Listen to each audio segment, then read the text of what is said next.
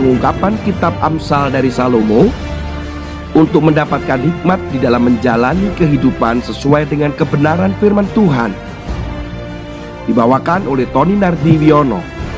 Selamat mendengarkan.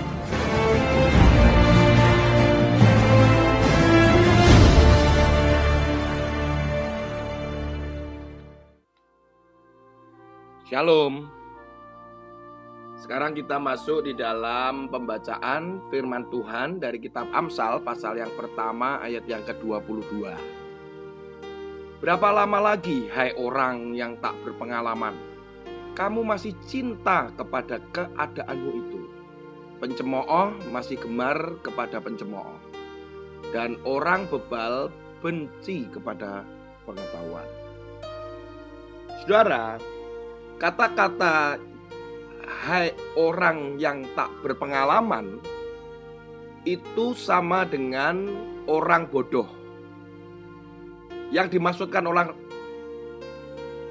yang dimaksudkan orang bodoh di sini bukan orang yang tidak mampu secara kemampuan intelektual, tetapi orang bodoh yang dimaksudkan oleh Amsal adalah orang yang terkait dengan karakternya karakter yang tidak berkembang, karakter yang malas, pemarah, suka memberontak, itu yang dimaksud dengan yang tak berpengalaman.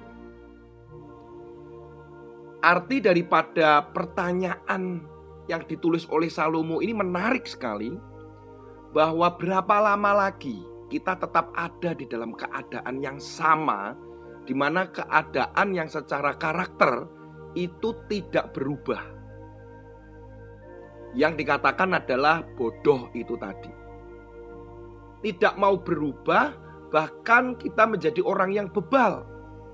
Orang bebal itu maksudnya adalah orang yang tidak bisa membedakan mana yang benar dan mana yang salah, walaupun dia tahu tentang benar, tahu, ya. tahu tentang benar tetapi tetap saja tidak bisa membedakan mana yang benar dan mana yang salah.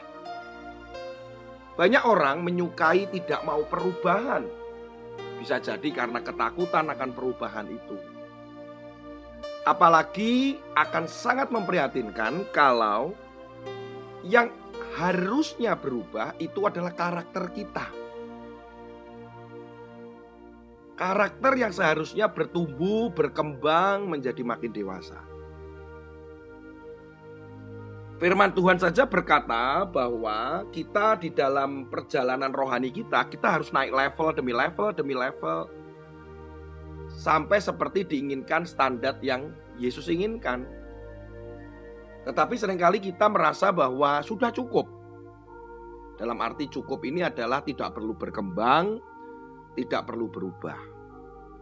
Manusia memang pada dasarnya menyukai sesuatu yang sifatnya adalah zona nyaman. Karena zona nyaman memberikan kesempatan kepada kita atau situasi yang memberikan kesempatan pada kita tidak terjadi apa-apa, ada kenikmatan di situ, tidak perlu ketakutan, itu zona nyaman. Tetapi kalau zona nyaman itu sendiri adalah zona di mana buruk Sona yang adalah jahat, Sona yang adalah karakter yang tidak dewasa, berarti kita harus keluar dari zona nyaman itu sebenarnya.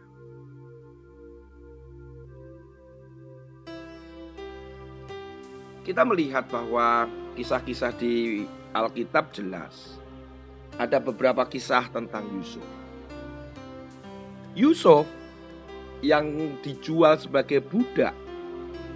Kemudian dia ada di Potifar. Kemudian dia mulai melakukan hal administrasi di sana.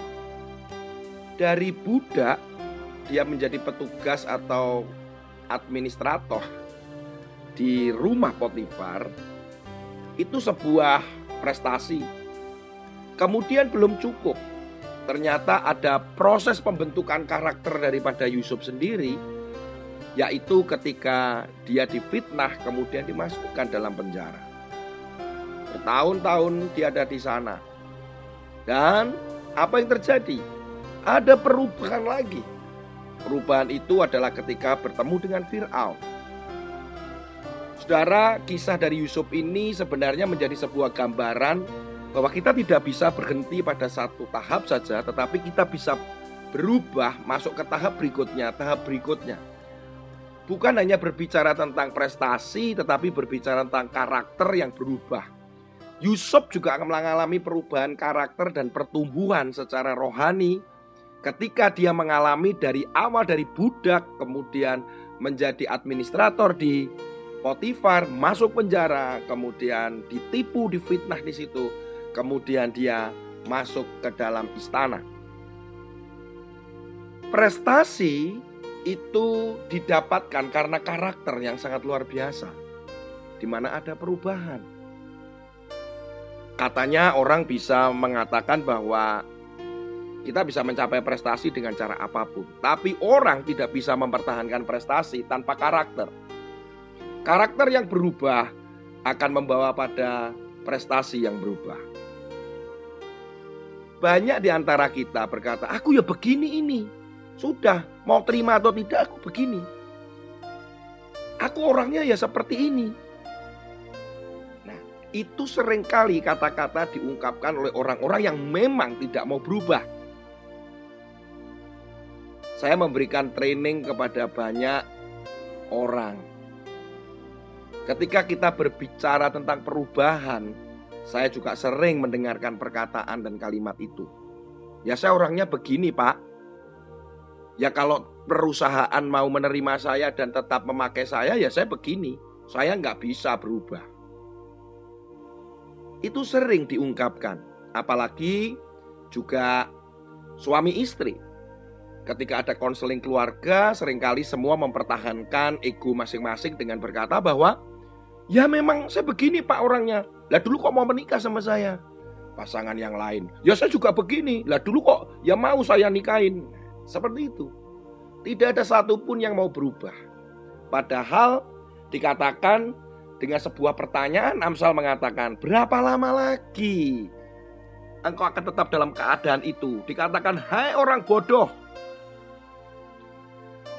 Saya akan menutup dengan sebuah kisah bahwa ada orang yang mau berubah yang ada pada abad 20 ini yang ada di Indonesia. Yaitu seorang yang bernama Hotman Zainal Arifin.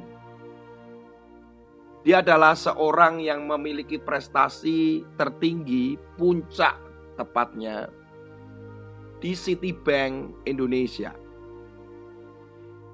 Dia pensiun sebagai Vice President Citibank Indonesia. Beliau meninggal tahun 2012.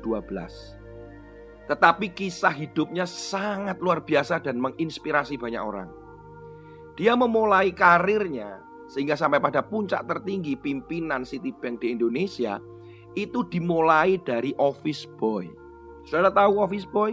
Office boy adalah pekerjaannya cuma membersihkan lantai, ruangan demi ruangan, toilet, mempersiapkan ruangan demi ruangan. Berawal dari tukang asongan yang bermodal cuma 2000 dari desanya dia menuju ke ibu kota hanya untuk menjual perhiasan-perhiasan imitasi waktu itu. Kemudian dia mengumpulkan sisa-sisa daripada keuntungannya untuk dia bisa melamar ke Citibank sebagai office boy. Dan akhirnya diterimalah dia sebagai office boy. Dia berpikir dalam pikirannya dia tidak mau pensiun menjadi office boy dan tetap menjadi office boy. Inilah yang namanya pikiran atau karakter itu cara berpikir yang bisa mengubah dan membuat prestasinya berbeda dan menjadi lebih baik. Ketika dia menjadi office boy, apa yang dilakukan oleh seorang office boy? Tidak sekedar hanya membersihkan. Yang mengejutkan adalah dia sering kali mendengarkan training-training dari luar ruangan. Dia mencatat setiap pelajaran yang dia dengar dari sebelah ruangannya dia. Mungkin dia tidak tahu banyak karena berbahasa Inggris dan dia cuma bisa berbahasa Inggris yes and no. Suatu kali oleh training officer dia sempat dimarahin dan kemudian sengaja dimasukkan dalam ruang training hanya untuk mempermalukan dia. Dan diumumkan di ruangan itu bahwa Office boy ini tidak termasuk hitungan di dalam peserta training dan tidak perlu diuji. Tetapi apa yang terjadi? Hotman mencoba untuk berkata bahwa boleh dicoba untuk diuji untuk mengikuti training itu setelah selesai. Cukup mengejutkan dia masuk di antara empat besar peserta training terbaik dari 34 peserta saat itu. Ini menunjukkan prestasi yang luar biasa dan minat belajar yang luar biasa. Gak cukup sampai di office boy, ternyata dia juga sering bertanya kepada karyawan atau staff tentang istilah-istilah yang dia tidak tahu. Walaupun ditertawakan, Hotman tetap mau belajar. Pada saat itu, mesin fotokopi sangat langka. Hotman belajar untuk bisa menjalankan mesin fotokopi itu dari petugas fotokopi di sana.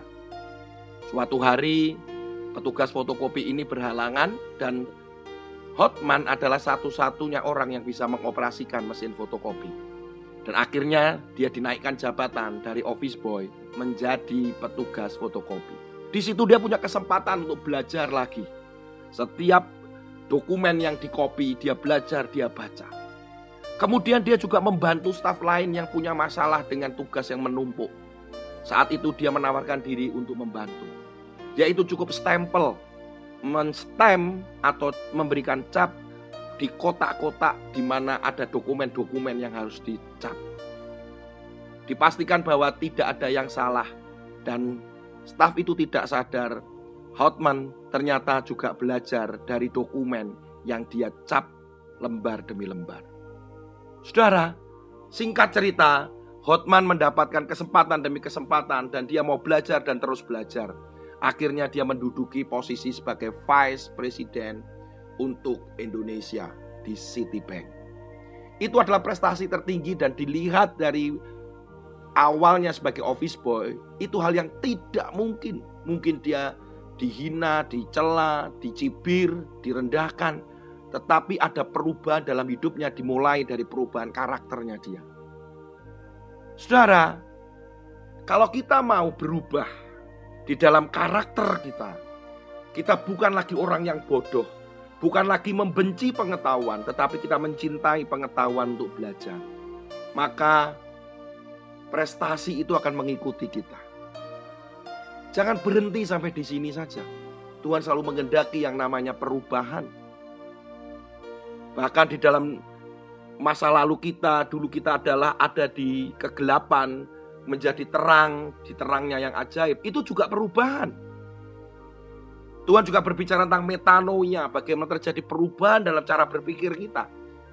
Yesus di dalam pemuritannya dia selalu mengatakan tentang perubahan demi perubahan dari setiap pengajaran yang dia bawakan dan disampaikan kepada murid-muridnya. Berbicara tentang perubahan juga tentang berbicara tentang buah. Yesus berbicara tentang perumpamaan tentang buah. Itu juga berbicara tentang perubahan, saudara. Bukankah hidup ini terus berubah? Ada satu yang tidak berubah, yaitu perubahan itu sendiri. Mari kita membuka diri kita untuk berani untuk berubah.